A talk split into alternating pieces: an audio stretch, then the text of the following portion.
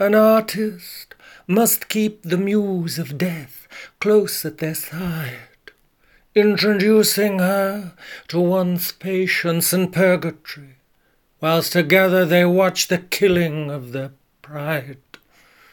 They must mendicant themselves to the level of an atheistic monk, ready to starve, serve, and slave as a suffragette sacrifice for the work that they crave, bearing their lives free of fools, finions, and foe.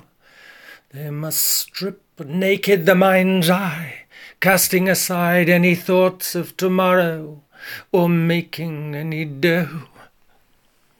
They must carry only what can be held within their bag of skin, leaving aside the trappings of immortality and the need to procreate a next of kin.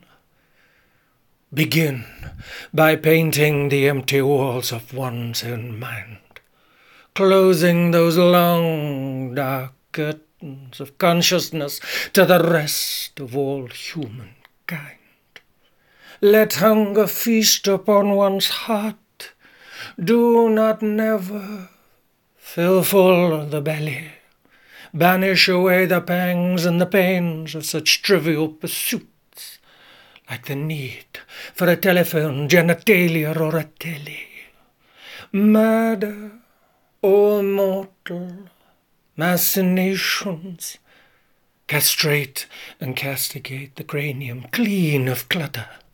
Then, and only then, can you aesthetically aspire to becoming a totally self-obsessed nutter.